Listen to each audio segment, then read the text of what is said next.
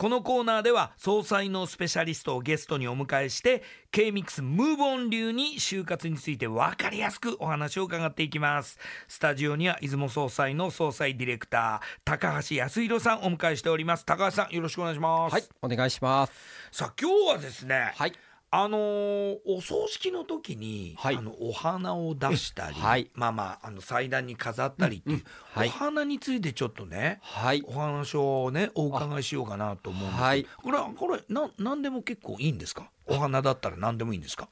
そうですね、まあ今ね、あのお花、まあ、生花祭壇っていうとね、はい、まああれですけれど、えーまあ、お葬式の会場に飾る、うん、祭壇もそうですけど、はい、まあ、いろんな場所にね、うん、お花って使われてるのはね、皆さんも ご, ご存知だと思うんですが、はい、やっぱりお花もいろんな種類色があります。ありますね。で、こういった葬儀で実際に使いたいお花とか色とかも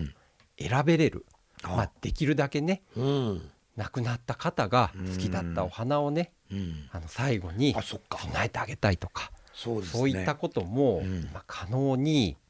なってきております。さりげなく、はい、あのお花何が好きって聞いとくのって大事ですね、はい、大事ですねはい、あの意外と例えばね、はい、あの僕で言うと親の世代とか、うんうん、ね、はい、あのあの何の花が好きまでかは、はい、あんま